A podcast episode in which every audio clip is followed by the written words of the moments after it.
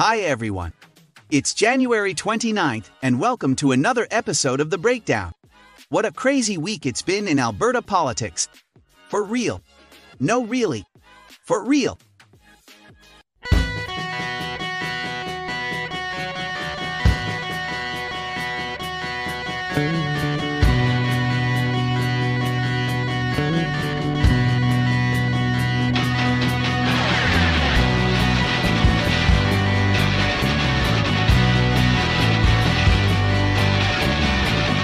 Good evening, everybody. Welcome to another episode of The Breakdown. It's January 29th, 2023. We're starting off with a little bit of fun. For those of you that uh, tagged in right at the get go, you might have noticed we had a little bit of a, a new introduction that we're playing with tonight. Might seem a little strange, but the reason why we did that is because it has been quite literally a bit of an unweek re- unreal week in Alberta politics.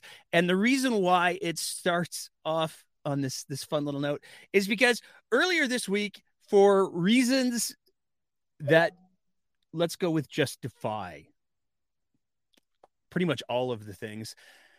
The Alberta Party, who have been struggling with their their getting their message out there, decided to go ahead and uh, try something new. Here's here's what the Alberta Party did this week. Alberta need a third political party. It depends on whether or not you're happy with your current choices. If the UCP or NDP is the party for you, that's just fine. It's time to support building the Alberta Party, so you have another choice. Now, there's a lot to unpack there, and the jokes pretty much write themselves. But for anybody who who's who's not certain, let me be clear: that is a uh, AI program so that's a, a, program that you can get through a company. Um, the the company is called Synthesia, I believe it's pronounced, and you just type in your little script for them, and you can choose if you decide to pay for it. You can choose to have that AI avatar. You can set the background. The AR avatar will say whatever you want to say, however stilted or unreal it might look. Didn't take long after the Alberta Party posted before longtime Alberta politics commentator Dave Cormier uh, weighed in and said, Not sure where to file this, but the Alberta Party posted a video endorsement from an AI on Instagram yesterday and then removed it after the commentators pointed out it wasn't a real person. To which the Alberta Party then replied, Well, Dave, you're right. We did remove it, but not because we were trying to hide anything. We tried something new and it turned out to be bad. So we decided to reshoot it with real party members behind the message. When you make a mistake, you uh, try and make it better. So props to the Alberta Party for for for taking it on the chin. But before they did, there was a little bit of a, a little bit of a heated heated back and forth that, that went on there. I mean, there's a there, there is a fundamental question to be asked. Why um anyone would watch that video and go, this seems like a good idea. Um, especially when the Alberta Party does have a couple candidates that are uh, nominated. They they do have a leader who does make videos fairly fairly regularly, but instead they decided to get into a fight with uh, Dave Cormier on the Twitter machine. But what we don't think either parties realized is that uh, there was video footage of as well of that that epic battle between Dave and the Alberta Party's AI, we were able to obtain it. Still got the greatest enthusiasm and confidence in the mission. And I want to help you.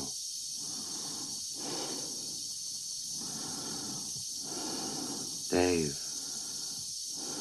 stop. Daisy.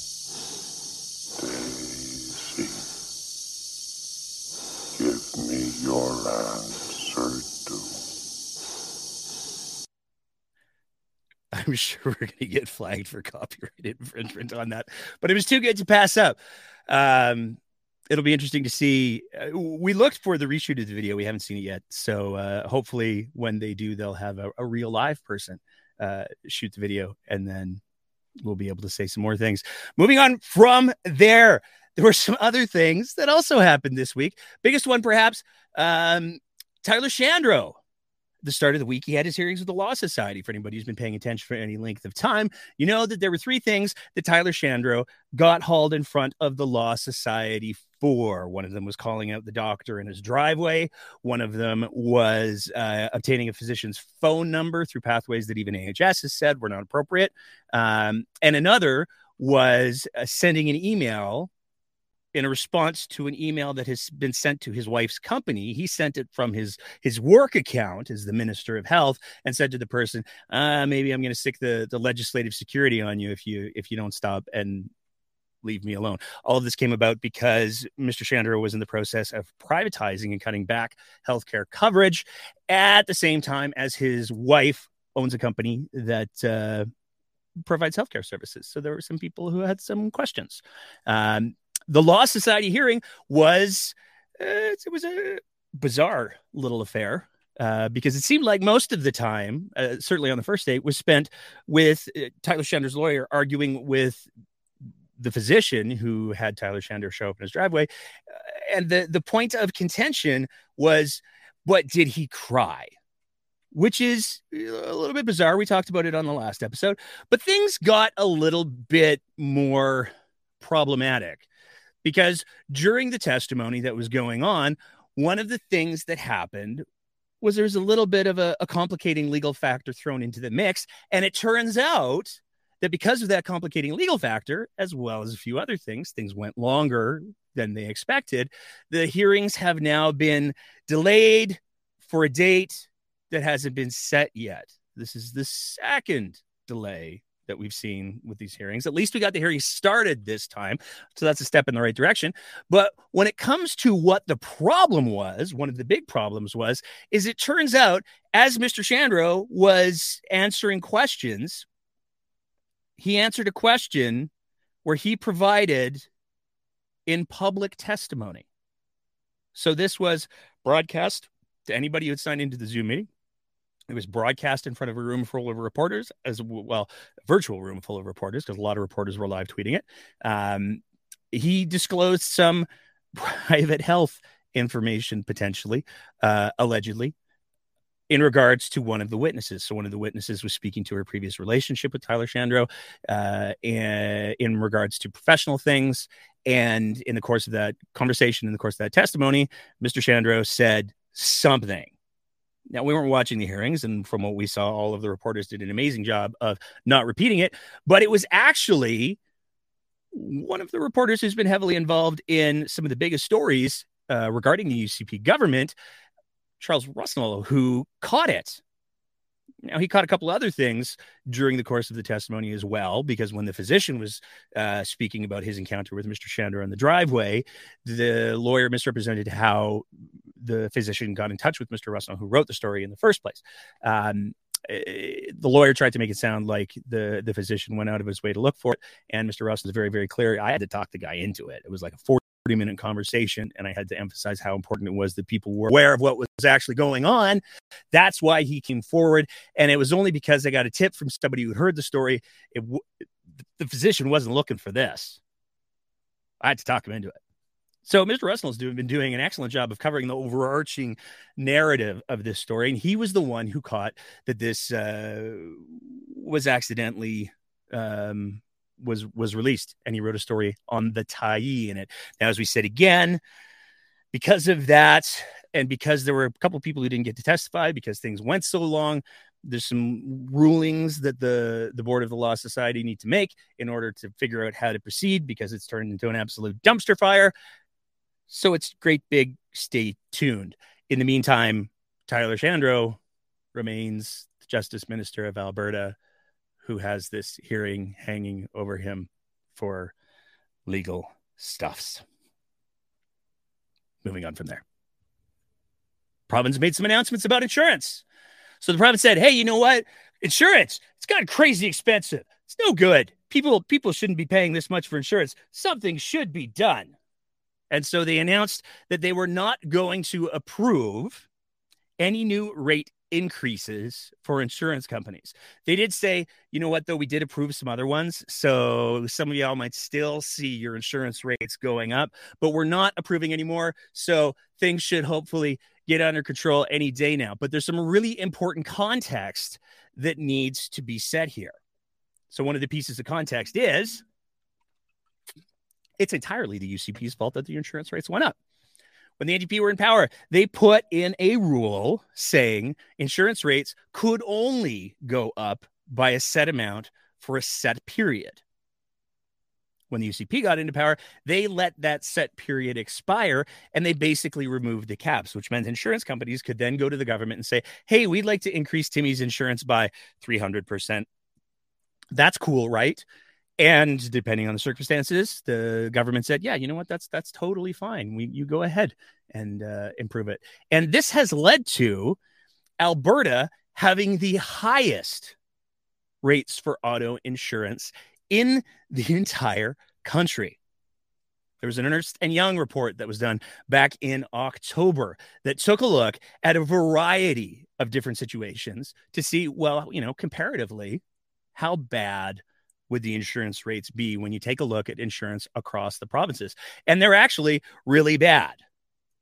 So, according to the Ernst & Young report, an 18-year-old man with a novice license and a 2012 Honda Civic LX would pay in BC 2500 in Saskatchewan 1100 in Ontario 5100 Nova Scotia 4800 Alberta 5900 a 30 year old woman with 14 years driving experience a recent at fault crash and an F350 in most of the other provinces, she's paying between two and three thousand. In Alberta, forty eight hundred. A 40 year old woman with 24 years driving experience and a 2017 Ford Escape Special Edition would pay almost $2,000. The next closest province would be Ontario with $1,500. And they had a whole list of examples that they ran through. And in every single one, the person who's living in Alberta is paying more. And it's really important to highlight the fact that that's precisely because the UCP set up the system so that companies could charge more. Period. That's the ballgame. One of the other stories that came out in the unending what's going on with the prosecutor service question had to do with the specifics of the search. Now, it's really important to highlight that the search that the the Danielle Smith initiated. We'll do a quick little recap for anybody here who hasn't been following. I suspect most of you have, so if I am boring you, I apologize.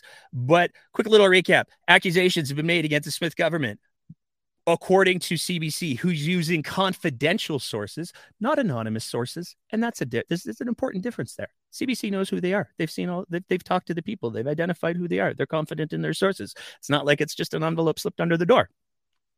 According to these sources, Danielle Smith's office has repeatedly pressured multiple departments into uh, making changes in regards to prosecutions that had to do with house mothers and particularly around the Coutts border crossing. Um, now, CBC has said, hey, we've got these people, we're protecting them because they don't want to lose their jobs and stuff. Danielle Smith has come back and said, it's totally unsubstantiated. There's no evidence of anything. CBC came back and said, well, we've got this letter from Ezra Levant that says that you guys met and talked about exactly this. And Ezra told you you could do these things. And Ezra said, Yep, I wrote that letter. So things are getting substantiated, but Smith has maintained that there's absolutely nothing to the allegations that exist in these two now CBC stories. Um, in order to prove her innocence, Danielle Smith announced that a weekend ago that a massive, massive search of government emails was going to take place they're going to rule out that there was any communication between a government email account and another government email account. Now, the terms of the search were very vague. We still don't know how it was searched. We don't know what the search terms were. They've been very quiet about that. We also know for a fact that the UCP government has a tendency of using alternative records management, let's say. So they use all kinds of different ways to communicate with different people that aren't government emails because government emails are FOIPable. And as you might remember a couple years ago, even from the the the bit that we did on the mask procurement, when they're talking within those channels, they can get themselves into trouble. Well, uh, they didn't look at any of those alternative channels. They only looked at government emails to government emails. And shockingly, they didn't find anything. Well, as we get more distance from the date of the search, one of the things that we've learned is that that only uh, the deleted emails might be a little bit more tricky. So initially, it was reported that deleted emails only stay in the system for 30 days.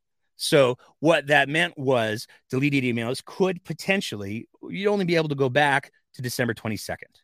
Anything that was deleted before then, you wouldn't be able to see. Given that all of this stuff allegedly happened in October, anything that was deleted, poof, gone. Well, there was a uh, an article that came out from the Star where they said, "Well, actually, you know what? We talked to some IT guys and uh, some other sources, and they said, hey, you know what? It, it's actually close. To, it's sixty, could be sixty. It's also been reported that it could be as high as ninety. So we don't know what's going on with the search. And the Smith government continues to be incredibly not transparent about how the search was done, what was included, what wasn't included, what deleted stuff was covered, what deleted stuff wasn't covered. There hasn't been any communication about any of those things, which doesn't go a long way to, let's say, building confidence in the quality of the search. Excuse me. And when we top all of this up with the fact that CBC has been able to produce and continues to produce documentation that says, well, you know what, some of the things that we said, yeah, we actually can back them up. And the fact that Ezra Levant from the Rebel News was quick to save his reputation and publish the email before CBC published the email and put the email up for everybody to see. And you can't see that the Rebel commander, who's a journalist, not a practicing lawyer, met with Marshall Smith and Danielle Smith and apparently offered them some version of legal advice. Um, it just it just leaves more questions than than anything else. We're going to talk a little bit more about some other Danielle Smith stuff in a little bit, but before we do, want to draw your attention to an incredibly powerful column that was written by an Edmonton ER doctor. This Edmonton ER doctor is named Dr. Shazma Mithani. I apologize if I'm not getting the pronunciation right. But she has been a fairly public uh, voice for healthcare throughout the pandemic. And she penned this article and she talks about what she and many other healthcare workers are seeing inside of the healthcare system. And it's burnout, and it's exhaustion, and it's fatigue, and it's disappointment, and it all comes from the fact that healthcare is exist or is experiencing system-wide system failure. One of the things that she highlights as a narrative in the article is the fact that people say, well, you signed up for this. And the reality is, overwhelmingly, healthcare workers did not sign up to be inside of a system that wasn't only not going to support them appropriately, but not support patients appropriately. And that creates a huge amount of moral injury. And it makes it very, very hard for healthcare workers not only to keep themselves healthy, but to stay inside of the healthcare system. Now, one of the things that Dr. Mithani argues for is we need more in healthcare in Alberta. We need more than just band aids. We need more than just window dressing. We need actual system change. We need conversations about system change. If you're somebody who cares about healthcare workers, if you're somebody who cares about healthcare, if you have somebody who accesses the healthcare system, or if you think that it, you might at some point access the healthcare system yourself, spoiler alert, you will. The article's titled Doctors Face Significant Rates of Burnout If Our System Is Not Fixed Soon. It's by Dr. Shazma Mithani, and it is a powerful, powerful read. Only takes a couple minutes, but it's an inside look inside of the healthcare system, and it's absolutely worth taking the time to take a look at. Moving on from there. Danielle Smith. We're told she's allegedly on vacation right now, But uh, before she went on vacation, she had uh, she had some thoughts that she wanted to share with the the prime minister. Anybody who's been paying attention knows that Danielle Smith has been getting as much mileage out of the just transition. I try to say it like her now, um, as she possibly can. So she's been talking about how it's going to eliminate 2.7 million jobs. That's not true. Again, for the cheap seats, that's the number of people who work in the sectors that are conceivably going to be impacted by the global transition to a greener, low carbon economy. There's 2.7 million Canadians who work in those sectors. Doesn't mean there's 2.7 million jobs that are going to get eliminated. Period. But Danielle Smith has been doing a great job getting all of our MLAs to do little videos talking about, hey, you know what? It's, it's going to be the worst thing ever. This just transition, it's gonna gonna destroy everything. Justin Trudeau wants to destroy our energy industry. That's all he's interested in doing. We will fight back. We will not give any ground. All of those things. Well, she sent the prime minister a letter, and in that letter, she said a couple of things. She had some demands and those demands were uh, she had some objectives she wanted to reach. So she wants to substantially decrease Canada's and Alberta's net emissions. She wants to accelerate private and public investment in projects and infrastructure that will utilize and develop carbon capture, utilization, and storage, a bunch of other things. Uh, attracting a growing larger skilled workforce to fill positions in the conventional energy sector, as well as emerging industries using the technology cited above which is a weird thing because one of the things that we've heard from industry and we've seen in multiple industry reports is as automation and efficiency takes a greater foothold in those uh, conventional energy sectors, there's going to be less jobs available. Uh, and significantly through the lens of global emissions reduction, uh, increasing the exports of liquid natural gas and other responsibly developed conventional oil and natural gas resources. Then we get to the demands.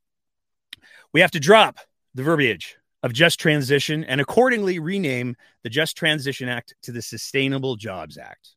So Danielle Smith, as the Premier of Alberta, is now trying to dictate to the Prime Minister what the act should be named. Because she likes changing the names of acts after they've been committed to Alberta Sovereignty Act. What? Vow that all provisions of any forthcoming legislation will be designed to incentivize investment and job growth in both the conventional energy sector as well as in the emerging industries. Lists them off again. That's what the just transition piece is all about protecting jobs, moving people into jobs that will be sustainable. Demonstrate that no provision of the act will be designed to phase out or reduce Alberta's conventional oil and gas natural sector, natural gas sector workforce. Here's the thing. They've said that and if you just waited for the legislation to come out, the first copy of the bill, then you'd know for sure. But instead, Danielle Smith decided to politicize the thing, and it hasn't even been produced in the House of Commons or in Parliament yet. It hasn't been presented yet. Nobody knows what the text is yet. But Danielle Smith has decided what she thinks the text is going to be about, despite what the federal government has said to the contrary.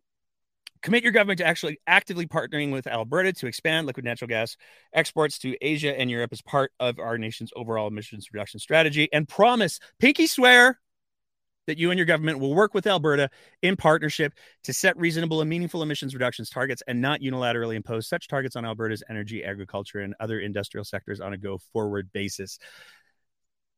Trying to apparently open up the door to relitigate the carbon tax, which has been ruled on by the Supreme Court. So there's that.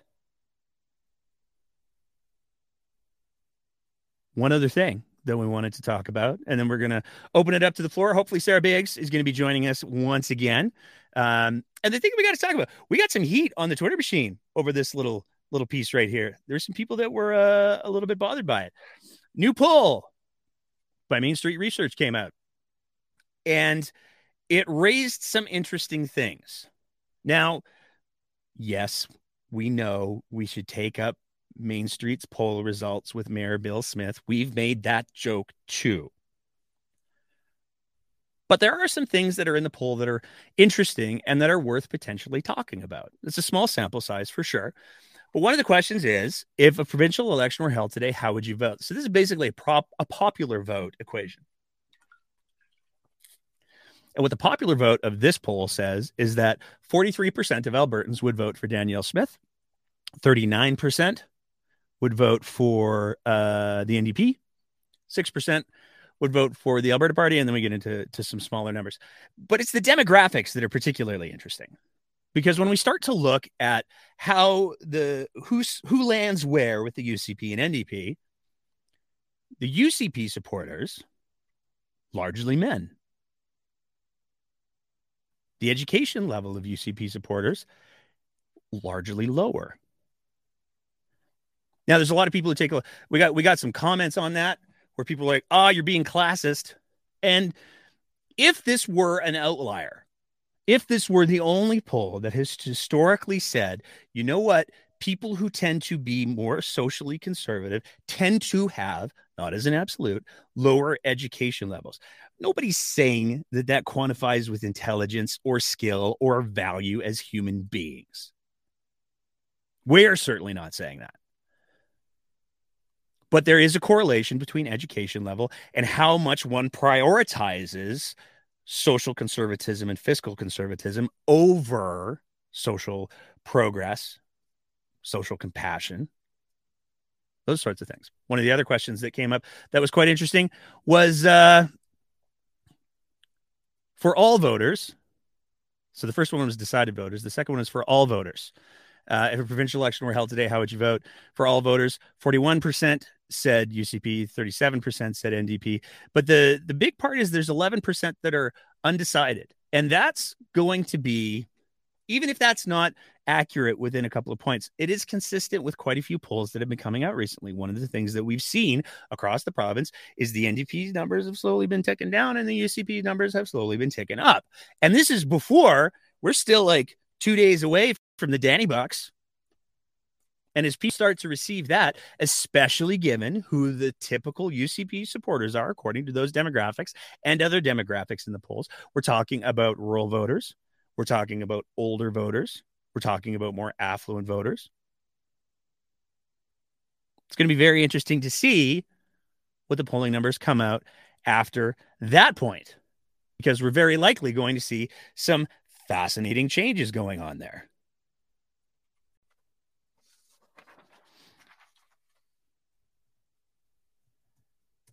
As always, we want to go ahead and open up the floor to anybody who has any comments on the Twitter spaces because we established we've got proof of concept on being able to get, get people to talk in.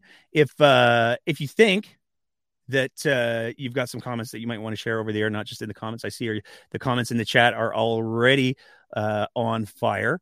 Uh, while we wait for Sarah Biggs to get here, I'm going to try to go through some of these. Um, but uh, I also want to say that uh, we've got uh, we've got some stuff coming up here pretty quick. Um, we've been talking about a piece that we've been working on for a while. Um, and that piece has to do with a certain right wing media outlet that has grown exponentially over the last three, four years. Kind of started up depending on which version of history you want to choose, in 2015 or 2017. There's a little bit of fluidity going on there. Um, well, we're just about done. We're going to be dropping it for our Patreon sponsors on Wednesday. And it's a it's a deep dive on this particular media organization, but it's one that we had a lot of fun with because as we went through it, it turns out there was uh, a lot of fun to be had because as we worked our way through the history of this media organization, we discovered that, that there were some twists and turns that were absolutely just ridiculous. So we had a little bit of fun with it. Uh, we, we've done our first field piece that we've done in uh, a couple of years, really. Um, and uh, that was also a boatload of fun. Um, it's going to be dropping publicly on Friday, and it's uh, it's probably going to get some some folks some folks talking. So look out for that. In the meantime, looks like we've got us Sarah Big. Sarah, how you doing?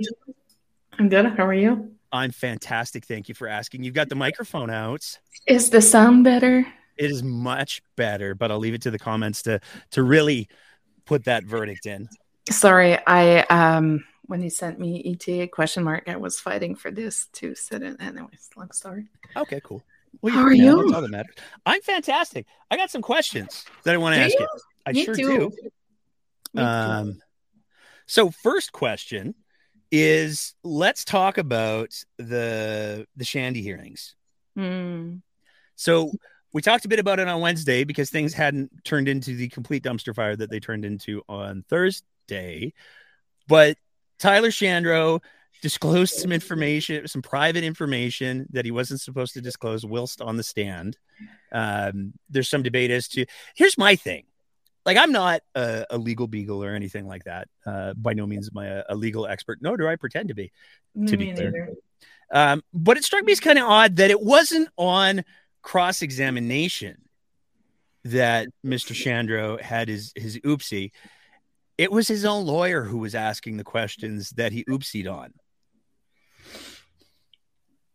So we have a lawyer asking the questions, we have a lawyer answering the questions, and somehow still we were able to disclose um, information that we shouldn't have at a hearing about obtaining information that we shouldn't have. The hearings have been suspended from a from a like here's here's my I guess here's what my question is. We have a minister of health who has uh, allegations against him Yeah. the facts of which largely are agreed upon, except for whether or not he cried. Uh, and we see in this case, this hearing, he does apparently exactly the thing that he's been accused of. Why is he still justice minister? They don't have anyone else. I mean, that's probably right. Well, no, you would have Minister Savage, but you know she's busy with her files, and maybe she didn't want it to. I can understand why somebody wouldn't want to tap in, given the history I- of justice ministers with the I, government. I would not want to be Justice Minister from Danielle Smith government, but that's just my personal opinion, not my. That's like the worst professional game of hot potato.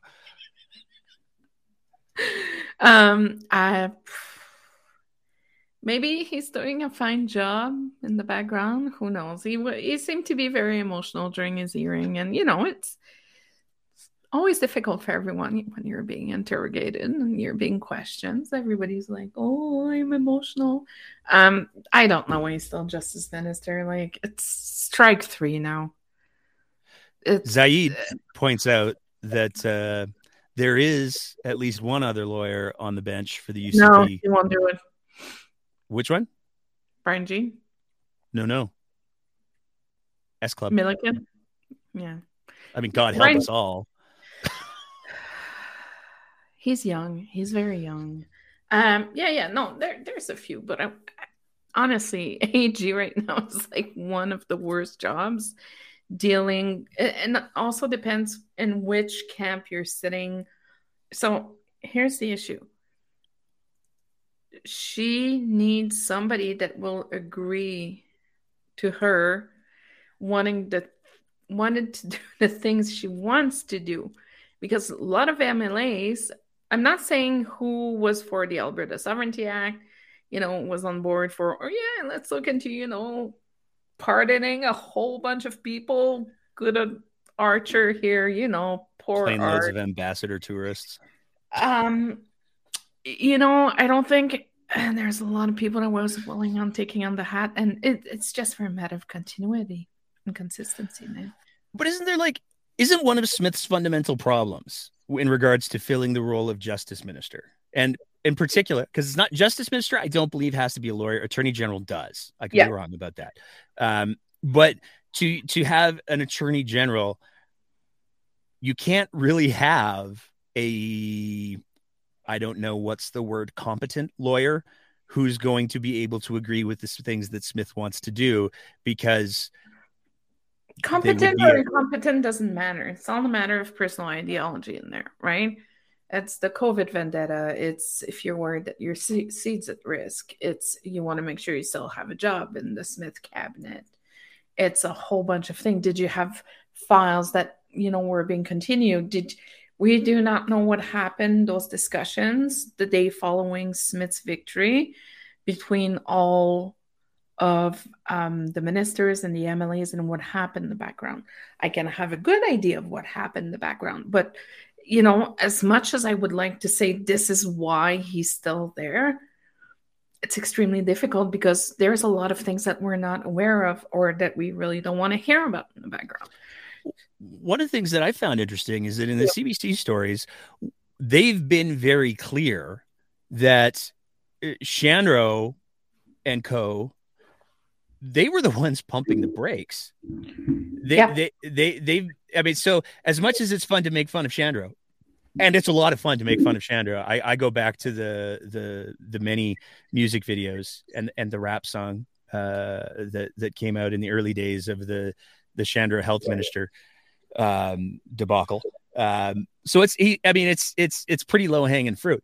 But the reality is is all indications are it seems like one of the possible timelines is Smith met with whoever she met with, including and not limited to Ezra Levant, yeah. who gave her maybe legal advice. Oh, and I checked on his uh, lobbying status. I, I digged into it.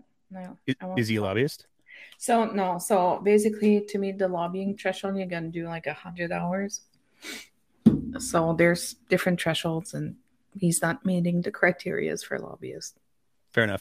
But one of the other things is the the piece that I think is important with the the Levant thing is a lot of journalists have come up and said meeting with the premier to offer policy advice as a journalist is like so far across the line it's ridiculous. Yeah, but um, he doesn't know any better. The guy got barred from practicing on Alberta like the, the and I'm and I, I don't in want fairness, to be here Mr. Levant has said on uh, in court that what he yeah. practices isn't journalism; it's entertainment. Mm-hmm. So, so I mean, he's got some he's got some wiggle room there, I guess. Two entertainers but, meeting. That's great. no big deal. You Two know, entertainers walk into the legislature, no, and the problem is engulfed in flames. But you know what, Shandro also. Um, you got to think that there's an interpretation of risk and obligation to the professional society as well. So there was a lot behind it. Like it's really, really, really heavy. We can do like really kind of superficial commentary, but I'm sure that there's could I say?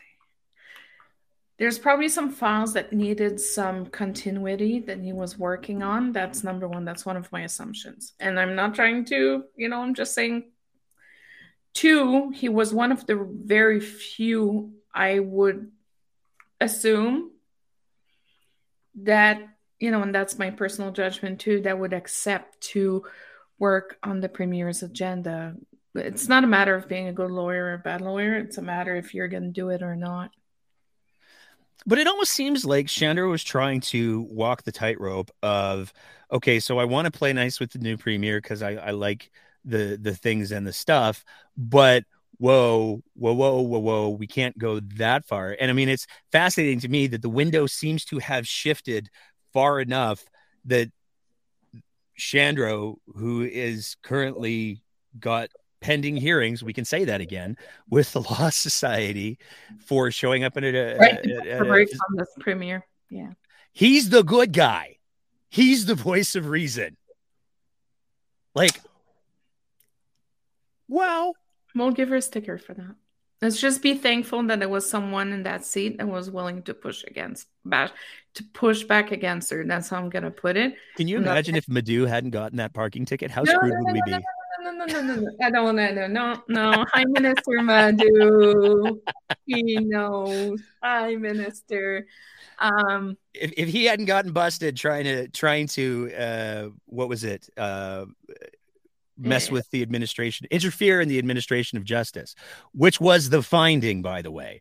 If he hadn't been found in that, he would still be theoretically Danielle Smith's justice minister, the guy who called the police and said, Hey, maybe we can work on this. I'm paraphrasing a lot. Let's be friends. Um, yeah, no, I'm I'm thankful. Let's just be thankful, and it doesn't matter who it is. Doesn't matter You know what happened the past? I'm just thankful that somebody pushed back. There we go. Let's talk about insurance. So, as we talked about earlier in the show, Alberta, we are number one in the country for most expensive insurance, and it's entirely because of the UCP policies. They took a victory lap this week where they said, "Hey, you know what? We're putting a pause on not approving higher rates for a little bit. We had a bunch already, so some of you are still screwed." What's uh what's the PR spin on this one, Sarah Biggs? How'd they do? Poor. It's just like their credit rating's just not that great yet.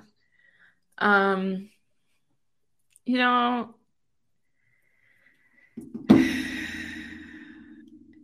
for me as a person, it's really difficult to comment on the insurance situation because we get preferred rates for some professional body. Oh, you got the inside track.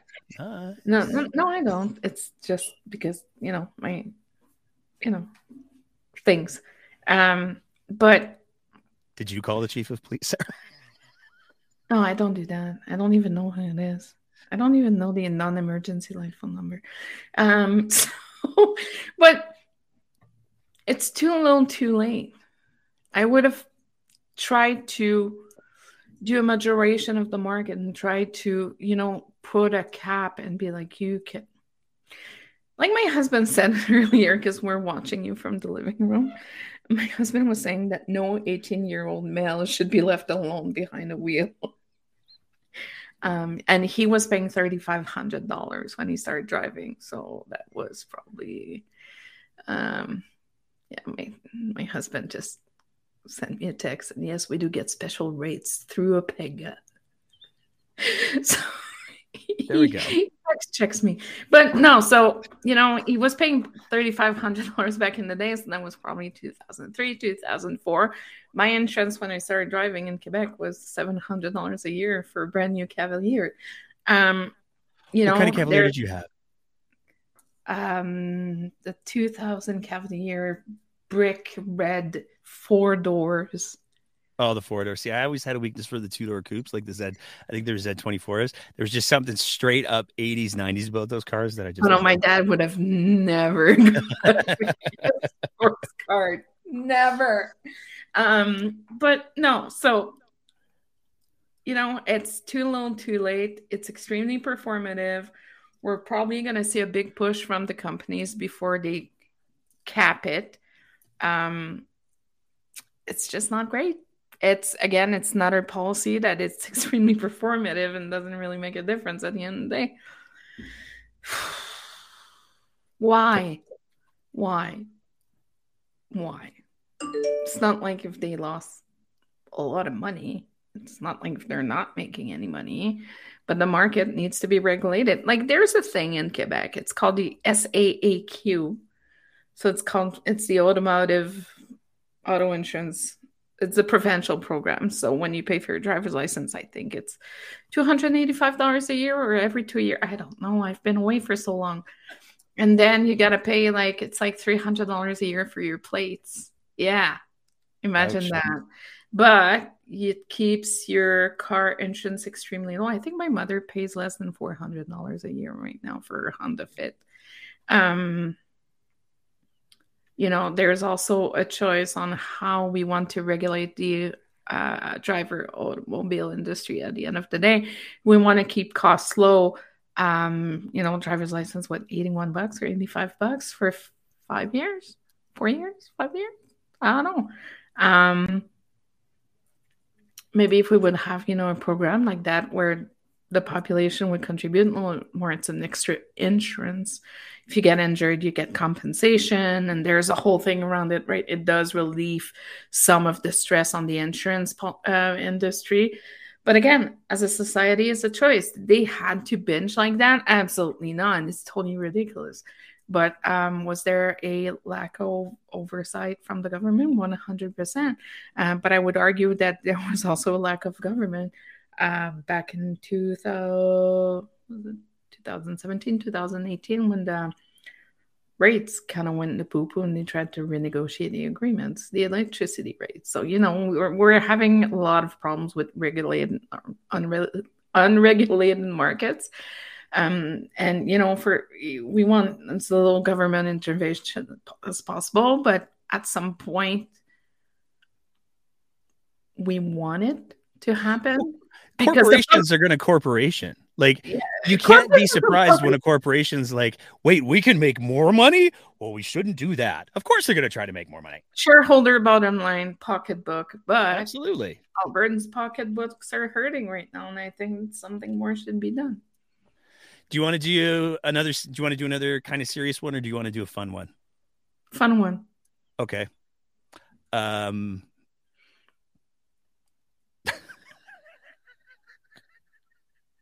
I can't even get into it. Sarah Biggs, did you catch the show opener? Mm-hmm.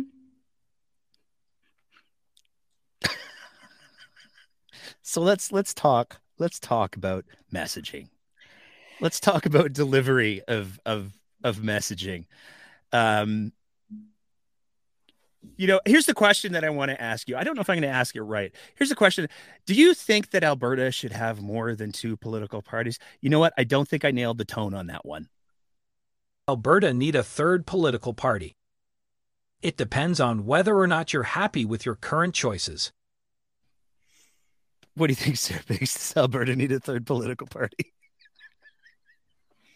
Yes, we do, but oh, not that way. We, and I feel bad bashing on the Alberta Party. You know, they're trying, they're trying to get their space. They're, you know, they're they're trying new things. They're, I don't know. Um, this is this just just straight up no no. the, the first time I saw it, I was like, what? and then you send me a text and you were like the what? and I was like, oh my god. Um, it's not something that I would have personally done um, but you know, we we got to remember that the Alberta parties, you know, it's it's considered like a baby party, right? They have limited resources. They don't have the big war chest that the NDP has. They, or that they've the been UCP. technically they've been around longer than the UCP. I'm allowed no, no, no. They, they kind of revived from their ashes in 2019, but um, it's it's not great. I really feel bad. You know, if the NDP would have done that or the UCP, I would have bashed them for a thousand years. Like, what the fuck, guys? Like, wake up. Like, but because it's the Alberta Party and, you know, they're really trying to create their own space and they're trying to. I'm not going to give them a pass. That's not what I'm saying. I'm saying I'm not just going to be as harsh, but um, the messaging. Mm-mm. So here's here's the, the piece that I want to want to want to want to get you to play with. I mean, I think I told you there's there's some jokes that I'm not going to make on the show, but I made some some jokes with you because I was like, "Oh my god, this is too easy." But here's here's the piece that I'm I'm curious about. So the Alberta Party posted the very bad video, and I still would love to know like how'd that happen. Just can't. But they posted the video. They had no involvement. A bunch, of people were like, "Hey, that's a literal fake supporter. That's mm-hmm. uh, that's that's that's a little literal, not real thing. Um, why would you do that?" They deleted it, and then Dave Cormier got to the he got to the the ball first and he he did a little tweet about hey so this was a thing and then there was this like uh, a little little tete-a-tete let's say. Mm-hmm. i used the french for you there. Um tete-a-tete i know right? Uh and it turned into this uh, we're going to repost the uh-huh. video for for transparency. And i mean I, I mean i'll give them i'll give them this um, they own their mistake. They, they they they. they own their mistake. We're talking about it so they're they're getting some, and there were a lot of people who were talking about. I think it. they did something on City TV this week too, if I'm not mistaken. I didn't see it. it. I'm gonna. I'm not surprised. I think so. It was it was just so rich though, but um, eh, the let's say the Alberta Party calls you, and they mm-hmm. say, Sarah, somehow this thing made it through our rigorous social media vetting process. Um, and it got posted. People are starting to to to to make some jokes. What do you, what do you tell them to do? Keep it up, delete it, make fun of Dave Cormier. Keep it up, have fun about it, admit you messed up, but not necessarily the way they did. What would you do differently? That's that's the piece that I'm kind of curious about because it was. I mean, in fairness, you're right. The Alberta Party is a smaller party. Their fundraising numbers haven't been stellar. Mm-hmm. Um, they they are working with a lot of volunteers. Um, I don't know how many paid staff, if any, they have on right now. So uh, they, they're doing the best they can with what they have. Yeah. But what would you, what would you, other than, you know, they had to pay for it. That's the thing that slays me. I was able to do the the video. much is it? I didn't even look. I was just like, I had the idea of, wait, can we do a show opener with this? And they provided the the. I think it's like five hundred uh, letters they'll give you for free, and it's got the branding. But I love them. I didn't even know I got Michael Scott out of that deal. I don't know how the copyright works on that, but um, it's. Uh, what do you What do you say? This thing's out in the ether. What do you tell them to do differently? Own your mistakes. Hold on, the hamster is spinning right now. At the end of the day, you gotta own your mistake. Um, should have you gotten your leader to do a video after that, you know, to show real people? Um, probably on um, an issue that is extremely important right now. You know, the debate about uh, one, two, three parties right now you know the, the province is so polarized and it's almost black and white at the moment right now. Um, i would have tried to maybe be a little bit more aggressive on our current issue and try to go back and make it that the thing is that sometimes you almost get a home that people will forget. So you own your mistake you apologize you know what you know what guys we tried something but our bad we messed up right and you know let's just have a good laugh and let's move on. Then you get out with a very very strong message trying to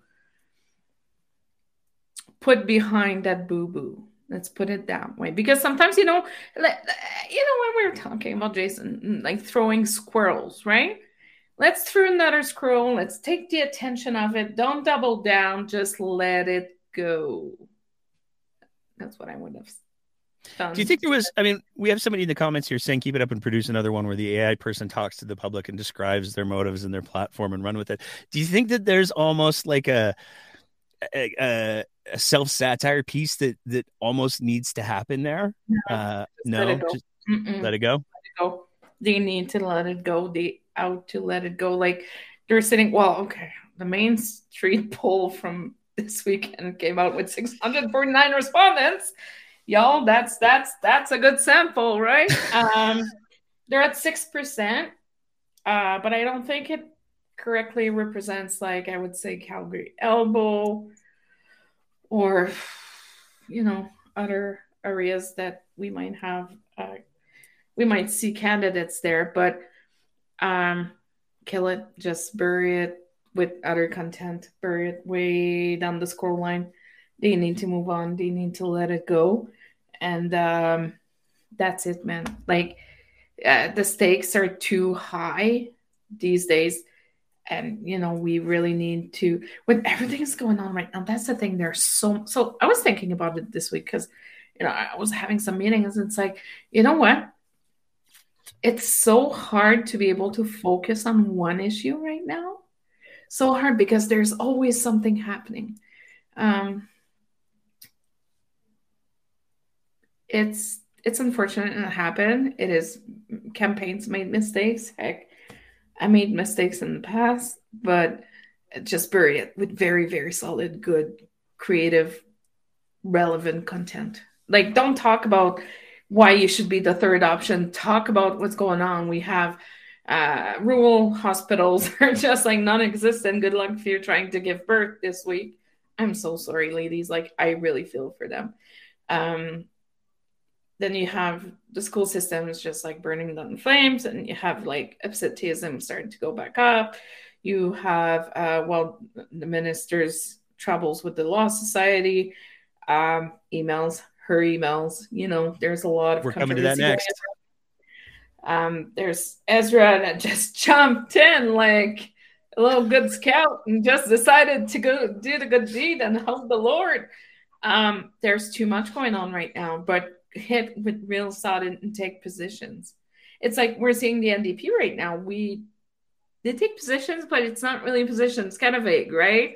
Like, oh, go to our website if you want to know more. No, no, the NDP needs to stop doing that. We were talking about that a while ago, and they're acting like they're in a position. Funny enough, even Scrimshaw wrote a whole piece about it yesterday. Boy, did he! I was like, boy, huh. did he! Uh, and a lot of us have been saying that for a long time. Like Evan Scrimshaw, uh, all due respect to Evan Scrimshaw, like a lot of us have been saying that for a long time. But the echo chambers needs to be busted, and everybody needs to focus on what really matters. Because right now I'm seeing pictures of you know take back Alberta events across the province, and the rooms are full. So it's either you start fighting or you try convincing people that you know well maybe a third party would be nice when we're 40 days away from the election. What's striking to me is that like one of the things that came up because we we we shared the the Evan Scrimshaw piece um, with the the f bomb included because we were thinking of you, um, and the the the reaction was fascinating because there were there was a healthy number of people who said, "Hey, I'm an NDP supporter, and I think our policies are great. We have a website. I read it as an NDP supporter, and we have the stuff. So, like, I don't know what you guys are upset about. But here's the thing, and this is what I, I want you to tell me if I'm wrong, please. If you're an NDP supporter, you're already an NDP supporter. And the people who need to be reached with the things that aren't being reached with the things are the people who haven't decided yet, or the people who might be on the fence. So there's a lot of, I would say there's about 25% undecided in the province right now. There's a lot of politically homeless people. Those, all those votes, even like there's some use, even more, we might go to up to 30, 35% undecided, right? Because um, it's a deadlock 50 50 right now, and there's some seats in the middle up for grabs and quite a bit.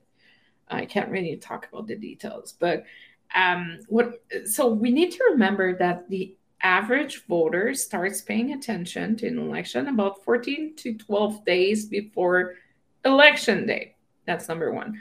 Number two, we're so busy that very strong emotional messages that will resonate with the electorate. And they're like, if Danielle Smith says, you know what, guys, we're going to be increasing, you know, we're going to be increasing, um, I don't know, nurse school nurse uh, nursing school spaces by 300%. That is going to resonate with people. Stop saying you're going to fix healthcare. How are you going to fix it? 90% of the people, 90% of the electorate are a too busy to go look at a website, Alberta's whatever their website is, and same thing for the UCP. People are too busy. We are an era of political junk food. So we need to bring very quick, succinct, clear messaging. Okay, you're saying you're going to be fixing healthcare. How are you going to fix it? I, Rachel Notley, as a premier, will be increasing spaces in nursing schools by 300%. Perfect. Or I, Rachel Notley, will subsidize, I don't know, uh, medicine and whatever, healthcare sciences by 75% university so people can afford to go to school. That's an affordability measure, right? Uh, TM on that one, because if somebody uses it, I'm going to send them a bill. We're on the record now because I've seen a lot of my stuff this week on paper and it kind of stings a little bit. Anyways, so we need and that's why the echo chambers sometimes are so so so toxic. And I'm always going back to the echo chamber because everybody in your party are gonna be like, yeah, good job, good job, good job. We're all rooting for the same person. We're already supporters. We're already. You don't need to pump your own brakes. You need to get out there and try to grow your base. You got to reach people, the, the people that you don't already people. have. But it's like I strongly believe in local solutions for local problems. Adapt your messaging by different regions because somebody in Cardston will not react the same way as somebody in Calgary varsity.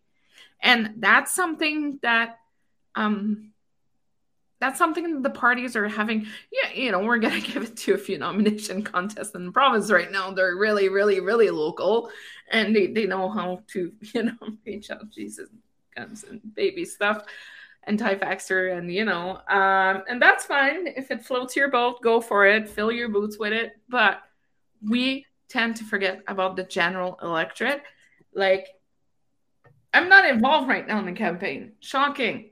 I'm totally out. I'm doing other stuff. Um, i'm busy. I have two kids. I'm behind laundry for about two weeks. Um, I managed to clean my kitchen this weekend. My husband decided to make sausage from scratch. So, you know, that's where we're at. I have a raging toddler and a moody teenager. We're all busy. Schools, school buses are not working. I'm still driving my daughter to school every morning. I need to pick her up. That takes away a huge chunk of my work day. So I need to catch up later. Uh, when I'm on the road, everything's more complicated because our kid cannot take the bus. Talk to the issues that people care about. Stop saying that you're going to be fixing something without saying how. Like, the parties need to fucking wake up at some point. Like right now, we have Stephen Dreeshen walk in the woods with an orange hoodie saying, Oh, just transition bad. And like a few hours later, we have the premier releasing that beautiful letter that I'm sure if we send a bill to the premier's office, I'm sure we would get some money back because boy, oh boy, Nate, it looks a lot like what we've been raving about for a few weeks and takes a total different position. So the right hand is not talking to the left hand, and both hands are not talking to the brain. And that is going to hurt someone at some point. There is no coherent messaging, there's no continuative messaging, there's no, um, you know, we're not trying to expand the base, we're not trying to appeal to new voters. We're just like, focus, we're going to be saving your job. I have a public health care with me, friends yeah, okay, cool. But what are you going to do for me?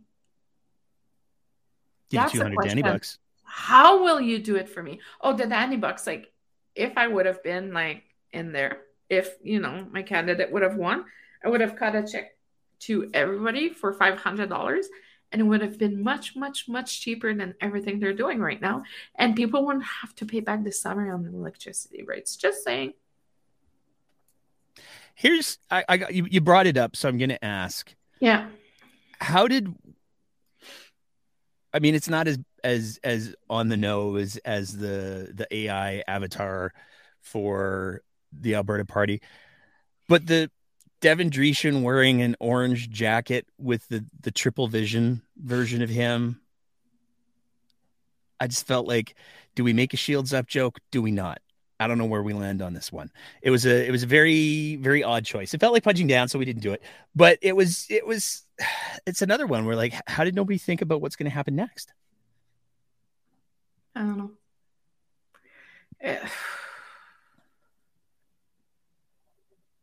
Everything's so complicated right now, Nate. Like it's true.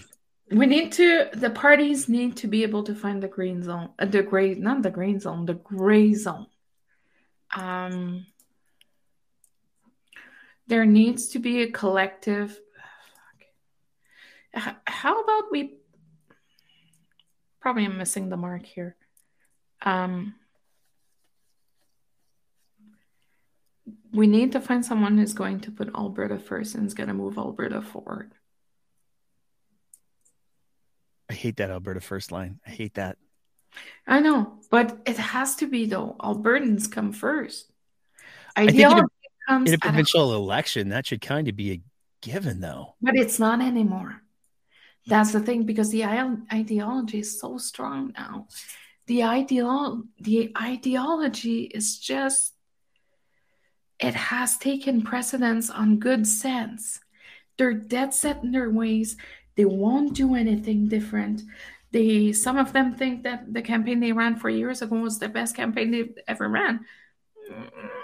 You know, not great. Um, but we need to reevaluate our priorities. And we need to decide what is important for the province, for us, for the regions, for our kids. Like, enough with that fucking ideology bullcrap.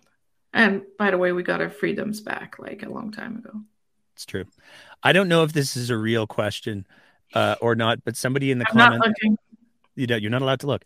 No. Um, somebody in the comments asked, "What are you drinking?" I don't know if that's like a a serious question, but it is. Uh, it's it's lemon lime crystal light for me. I drink bubbly and it's not open yet. By the way, I don't drink, but thank you very I, much. I don't. I, I drink lemon lime crystal light and diet Dr Pepper, but I don't drink the diet Dr Peppers during the show because it makes me burpy and nobody wants to hear that. Oh, Um, I, I found some um, Coke Zero Cherry. Oh, that'd be nice. Yeah. I'd, I- I'd still get burpy though. no, Um, I don't smoke anything. I don't, you know, nothing. I'm just totally sober. I'm just tired of everything. I want. I got one more thing I want to hit on because it was incredibly impactful for me. Um, the article that Dr. Shazma Mithani wrote in regards Mhm. to the Burnout. the moral injury and the burnout. Um, it- where's the where's the messaging on that?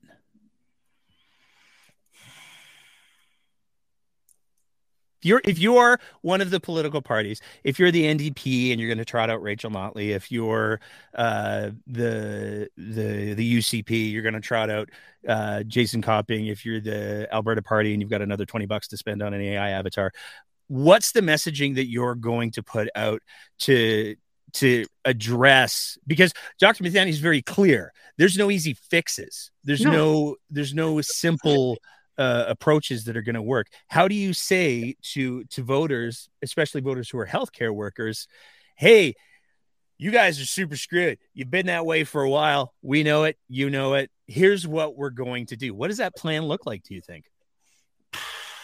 That's a whole lot of policy and math and calculations to be done. So I'm gonna TM this here. I don't know. Um, like, well, they did a step forward. Again, uh, the government has a storytelling problem, right? We, like, they did some really good things this week, but the bad stuff overtook. The bad stuff is like a big fat gray clown is spewing. What good Uh, things did they do before you before you go on? What give me one good thing they did? Because like I look at the I look at the the Shandro hearings, I look at the insurance rates, and it's like, hey, we broke the dish, but we swept it up ourselves. The, Ah. The announcement for doctors in rural um, training centers and different, like in lead Bridgemans and all that, that was a good thing. I totally Ah. forget about that. See, that's why I'm here. Um, so you know, we need to. So I got a question for you. Maybe someone could, because I'm just thinking, I'm putting my policy hat on here. How many physician assistants do we have in the province? I have no idea. That could be something we could explore, right? Physician assistants could relieve some of the pressure on the system, uh, increase the, you know, increase the, I don't know, increase the uh, prescription capabilities from pharmacists because very often they are the best. So the doctor is, you know, trained to diagnose, but the best person to prescribe is the pharmacist, right? But, you know, for, you know, I think there's a lot of room for like pharmacists for like I think there is. it's a I think- recurrent prescription. I don't understand why it is like if if you're taking a chronic medication and it's Yeah. going to be a medication that you're on persistently for a chronic condition. To me, that should just be like a uh, everything the same. Yep. Okay. Well, then here you go. Like I don't. It to me that there is some opportunity there to take some load off of the primary care network by saying, "Hey, if it's if it's really obvious that this is like a thing that a person has been using for a long time, because they can pull up your medication history. Yeah. They, they're all on Netcare, right? There's that th- call thing called Netcare that everybody integrated. And I think that the pharmacists sometimes would be best to like for an example, let's say a doctor is prescribing something for an UTI, but the med the medication will create an, an interaction, let's say with uh, antidepressants or you know a diuretic you're going th- you're dealing with or you know a whole bunch of medicine. I think that for um, diabetes management because uh, practi- practitioner nurses can do diabetes management and all that. But I think that we need to go back to that local social and local problems, primary care networks to really, really try to, because when you go in the hospital, it's not for a routine exam. Before, when you were at the hospital, it's because you were fucking sick. And now a lot of people, like these we saw last winter, uh, increase, God, mental health, mental health, sexual assaults. We have money. Do something, goddamn it. Like we need to increase funding like no tomorrow. Like there's a six months wait list to see um healthcare specialists in Cal in Calgary. I don't even want to see what it looks like in, you know, I don't know, Fort McMurray because they don't even have a fully functioning hospital right now. But, you know, we need to invest where uh, it could take. Like, I was talking to a psychiatrist one day and she was saying, you know, very often when she's going to do her rotation at emerge she's going to have 17 people in rooms she's going to have to discharge them all but they're taking a lot of space in emergency rooms because they need to be assessed and there's no psychiatrist there's not enough psychiatrists and you know let's sit down with practitioners let's stay, sit down with the una let's sit down with hsaa let's sit down with the ama and really involve the specialists listen to the experts there's no magic solution for any problems right now. But you know, I'm just saying, you know, increasing quality of ventilation schools would be one of them that that could help. Um, but at the end of the day, use the tools in the box that you have been refusing to use for the past four years. Open your eyes. Um, you know, increase the spaces of LPNs, increases the spaces because an LPN can be trained in what, 18 months? Something like that. Yeah. So you know, if you increases the space and you increase funding, I think the LPN course is like fifteen to seventeen thousand dollars or something, and it's not everybody that can afford that. Let's be honest. But if we bring a subsidized, we could see some relief on healthcare workers like in eighteen months. But why do we always stuck to now? We're gonna do it this way, and you know the doctors will stay no matter what we do. Guess what? They won't because they've had enough. You know, I say, Doctor Markland on Twitter. I see all those good doctors doing the, doing the best as they can to save everybody, but they can't. But what is going to be what is going to be the final, really the breaking point? What is going to be the breaking point? And I'm worried that we have not reached it yet. It's going to be much, much, much worse. Um, you know, it's one thing to expand capacity. Like Steve Bielik loves talking about we need to expand capacity. How? You can barely fill your brand new cancer center with nurses because everybody's so burned out. Because you know, a lot of people put put you know they delayed being diagnosed for healthcare issues that they thought it was benign, and now it's a cancer, or their cancer got worse, or their cancer surgery got canceled, or you know there's a lot of issues ongoing. Why don't we try to go back to primary care? Like fun fact my family doctor usually when i was calling to get an appointment i could see him the same day. Now it's three weeks down the line. What does that tell you? The system is strained. You're not wrong. I gotta throw a quick little correction into the mix here oh, just because we, we got we got sent an article. Uh to be clear Ezra Levant was not technically disbarred. Oh, I'm sorry, Ezra. My bad. So he was uh, he had multiple complaints against him with the the law society and instead of doing the hearings he resigned. okay, well, it was on its way. Okay, well, I don't feel as bad. I'm sorry. Technicality. Well, we're pissing off the right wing right wing media this week in a in a big way. So um I'm you, sorry. No, no, I just I I know what's coming later on in the week. I know too. I exactly. It's it's gonna be oh, oh what a what an endless. Uh, it's just it's. I'm glad I'm glad that we're doing it in a way that's that's lighthearted and that's uh that's that's fun because if we didn't have the jokes for what we're going to be talking about later on in this week, it's just miserable. Yeah, like this this afternoon I was like, oh, you know, I'm gonna go rest a little bit. And in my head, I was like, does anyone sensing the same sense of dread that I've been feeling for a few weeks now because it's not fun. Like, is is anybody worried as much as I am? Like, I well, see, that's why I I appreciate the, what the Alberta Party did for us tonight. I even saw in the comments earlier tonight there was like, you guys are really like cavalier tonight, and it's like when you start with AI avatars speaking for political party, that's the show you get to have some fun with. It's you not just to be fun, angry, I, angry, ranty stuff. You know, you got to take care of your mental health once in a while. Mental health matters as we walk into that great uh, let's talk the let's talk what is it i don't know so here's I, here's here's what i'm going to throw out to the comments right now because yeah. we got some people in twitter spaces we got some people on the the youtubes and the facebooks who are leaving comments should we tip the hat who should we say who we're talking about this week no well, I don't know. Let's see what the comments say.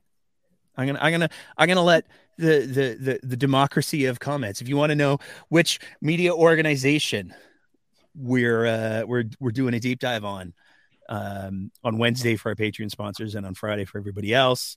Leave a leave, leave, leave a little comment in the thing, like and subscribe, as the kids say, uh, because maybe. Um, oh, the moderator's weighing in here. What we have a moderator? We do have a moderator. Oh, I didn't Yeah, yeah. Jason, uh, Jason on the drums thinks he's already figured it out. We got a lot of people saying yes. So Jason is smart though. He is really- smart, and I did post a because the the the finalized version of the script is what I spent all day yesterday and a little bit of today working on, and it was over. I think did I give you the final number? It's like four thousand six hundred words. It is. It's an essay. And Lynn, Lynn, Lynn, Lynn, Lynn, Lynn. You just want a free sticker. Free sticker for Lynn. Yep. Yeah. If you want to know the fascinating, it's nuts, y'all. It's absolutely nuts. When I started, so here's the story. I'll, I'll do the little preamble and then uh, I'll, we'll give Sarah any last words if she wants them. Here's the story. When the UCP leadership race started up, I started noticing that there was a particular media outlet, Cough True North Cough, that had like unlimited access to Smith. They could get comment from her, they could get interviews from her on an almost weekly, if not daily basis. And I was deeply curious what's the story here and i i already I, I, have been for quite a while a little bit frustrated with their particular brand of punditry um and so I wanted to take a, a little bit of a look. And er, initially, it was just going to be like a little thing, and then it turned into a what holy hell is this? Oh because I, when you start to go down, like Sarah has been getting text messages from me for the last week or so, where I've been like, "Wait, is this real? Like, am I reading this wrong?" No, no, no, you're not. No, you're it's not. It's friggin' insane. I had to deal with them for a whole summer. It's absolutely insane how um, messed up, how complicated, how uh, politically incestuous. I'll say Oof. the uh, the the whole thing is it's nuts and we like I like I said earlier, we do a we do our first field piece in a while. We had a boatload of fun uh filming it. Um, there were some, you know, I gotta I gotta give a shout out here because with the anniversary of the the the insurrection and the occupation at Coutts and uh, Ottawa, truckers have been getting a bad rap. But when we were filming, there was a big construction truck that was was set up, and uh, they were they were like, "Are you guys doing a thing?" And we are like, "Yeah, we're doing a thing." And they're like, "Well, here, let's turn the engine off. You guys, could, we're taking up a whole lane here, anyways. Do you want to shoot here?" They were absolutely amazing. So there's um, people everywhere. We're, we're just there saying, are there are good people everywhere. The the loud people are the minority of goobers who have been given a microphone. Sorry, I said goobers again. I can't help myself.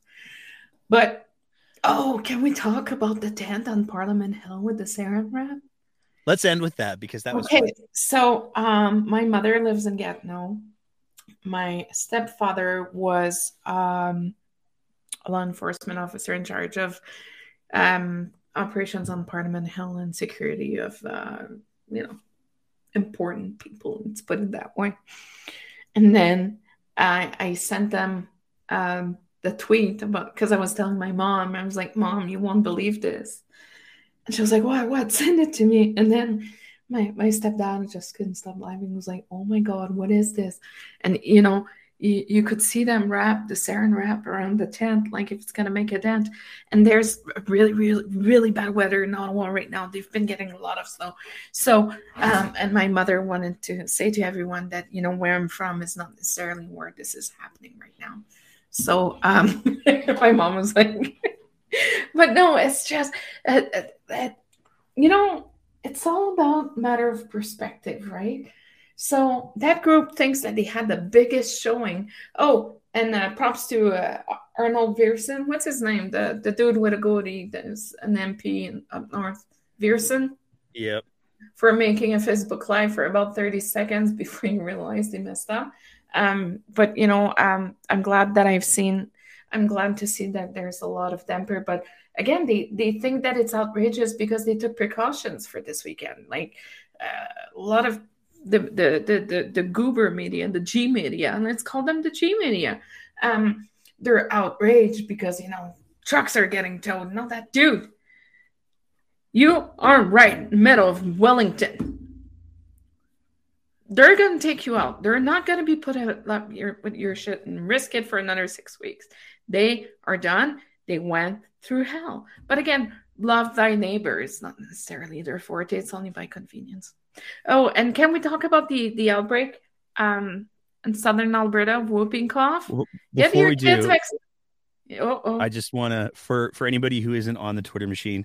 Here's the this is what I was frantically working on in the corner over here. Here's the Yeah. the the Saran wrap shelter that was put together by the the the, the folks down in Ottawa today. This is a tweet from Luke Lebrun, Yeah. who does uh, Press Progress. Who, by the way, we Le Brun. Uh, I'm an Anglophone. Don't hate me. Facing a heavy Oh. snowfall on Parliament Hill, Freedom Convoy reunion organizers are building themselves a makeshift shelter out of Saran wrap because So, uh, was the Saran wrap BPA free? Because you know I'm worried Well, like- about their health. here's here's my thing. Have you never Canada'd before? Like I, mean, we do this. This is it's kind of what we're famous for up here. And I would also note Ottawa is uh it's it's significantly more southerly. and it's so fucking windy. Okay, so here for people I've never who been, have never fairness. lived, who have never lived in dead of winter in Ottawa or Montreal next to a body of water. Here's the thing: it is when it's minus 10, it's minus 25. It is really, really, really cold. And it gets to your bones. Like, I'll take a minus 30 here before a minus 15 in Montreal. It kills me. I hate it. I never go to Montreal in winter. You will never see me. But on Parliament Hill, it's always extremely windy because they are at the top of a big cliff overlooking the Ottawa River. Then on the other side, it's Quebec, right? But it is extremely, when it winds, it is extremely windy because you have Parliament Hill, you have the West Center Block, West Block, and East Block, and then across you have two streets going. So you have um, the PMO, and then on the other side it does a Y, and then on the other side you have the new Senate at the old Central Station. So it kind of creates a corridor of wind that just blasts you, chills you to the bone. So you know, people trying to make a shelter with a summer summer shade and like saran wrap. I Jesse, you really have to be this desperate. I'm sorry, but are you even Canadian? I just that's that's where I go. Like, have you not Canada before? The the jokes write themselves. Uh, the jokes write But they themselves. they put an American flag up on Oof. in front of of Parliament Hill today, and it's like I don't even know what y'all are doing anymore. Yo, if you want to be in America, go to America. Nobody's holding you back here. God, we'll we'll sponsor your visa. We'll we'll make you a farewell party. Just go. You're free. Nobody's holding you back in this country. Why aren't you getting to America though? Wait, privatized healthcare, um, police violence that's like uh, gun violence that is just through the roof. Um, uh, so you know, please tell me how much you hate Canada after all this. Just saying. Right. Any final thoughts, Sarah Biggs? Yeah, I'm hoping. You're looking uh, for no, this I'm week? not gonna say it. I, I'm not gonna say it. I'm. I really, I really hope Mhm. I'm gonna get a. I, I, I need, I need quiet. Right. There's a few things in the work, few things I'm working How- with in the background, but I need a quiet week. But you know, How the did you work in away. healthcare and think that word is okay to say out loud? How did you? I we don't say that word. We don't say it. You've done it again. Now we're screwed for Wednesday. Thank you very much. I look So- forward to see what flaming object falls out of the sky on the province because you had to go you? and say the word not once but twice. Can I tell you the, the story of my first night in healthcare? Did you say the word? in uh, at the emergency department. So I was on call. What? Healthcare. Did you say the word? No. no, Okay. Mm-hmm. No. So I walked in. I was like, sweet. Like, I'm 17. I'm cool. I'm one of the youngest. I'm full of energy. I'm like, sweet. The head nurse looks at me. She's like, Sarah, welcome to the night shift. And she gave me five body bags. See you in a few hours. That was my first night in the emergency department, folks. Yeah. Yeah. Good times. It's always so glamorous. But with my friends today, we are trying to determine what kind of a, you know, there was a pleural effusion on a, on Twitter, and we're trying to diagnose it. I think it's TB, but I'll send it to you. Let me know what you think. I'm geeking out. It's lymphocytic pleural effusion, so I'm thinking TB, but it could be cancer too. Who knows? Anyways, guys, That's a turn. You should you should check out the app figure one. I'm just saying. I don't leave it at that. Um what are you looking for, Nate? What? You know what? you- I am. I'm finishing. The next two days are putting the finishing touches on the editing of the the True North episode. Um, I am. It's. I'm so excited for this one because it's. We had so much fun with it, and We were looking. We've been looking a lot of things and back and forth and financial. Oh, it's nuts. It's nuts. And I'm really hoping I feel I feel good about the odds that we're going to be able to present it in a way that it's going to be accessible for people. Um, but man, we throw some shade uh, in some some very big ways and there's some uh some some big names that uh that get uh, mentioned um Hey, Junard, by the way, if you're trying to call my cell phone this way, I won't be available. there we go. uh, well, yeah, I'm not going to make that joke right now. Um, but no, that's that's that's my whole thing. Is is I'm I'm going to be focused on getting that thing done and out to our Patreon supporters on Wednesday, um, and then it'll be going public on Friday uh, for everybody else. And I think it's going to be uh, it's going to be a boatload of fun. Um, and that's really that's I'm you know, I hear that the premier's on vacay. Uh, She is. I don't know how. I don't know how long she's gone is. for. Um, Two weeks. God willing, the things will will slow a little bit. I didn't use the word. Um, I'm tired. I'm really tired. Like I haven't been that exhausted since I finished the cabaret. I can't keep up. It's always constantly on the phone trying to. Somebody asked me to do this, and I have it preloaded, so I'm going to do the the plug right now. I gotta go Um, away. Bye. um, for anybody who is interested in helping us produce the kind of content that we do here at the breakdown you can help us do that by signing up to be one of our patreon supporters at www.patreon.com slash the breakdown ab where for the price of just a fancy cup fancy cup of coffee a month um, you can help us continue to produce the kind of content that we do plus you get the warm fuzzy feeling of knowing that uh, you're you're supporting a, a, little program that frustrates a lot of people who are in the quarters of power. So that's also fun and rewarding too. Um, and always want to say a big thank you to all of our Patreon supporters, but also want to say like one of the things that that we really appreciate is we know that there are a lot of folks who listen to the show who simply don't have the financial means to support uh, the Patreon stuffs. That's totally cool. We will always make sure that all of the content that we produce is available, not behind a paywall. Eventually, we give the early previews to our Patreon supporters, but we always make sure that all of the content is available for everyone on all of the platforms uh, because it's all about having the conversations and paywalling that stuff just isn't in our particular ethos. So, um, if you're not in a position where you're able to get access to the Patreon stuff, then you know, liking, subscribing, sharing the things, uh, leaving the positive reviews, all of those stuff help us to work our way up through the algorithms to to get the show in front of or into the ears of more people. So if you're able to do that, that would be absolutely amazing. Um, thank you to everybody for listening tonight. Thank you for all of the the chat was super active. Um, uh, and that's really really great to see. I still don't know whether or not the drinking question was real or not. It's just lemon lime crystal light.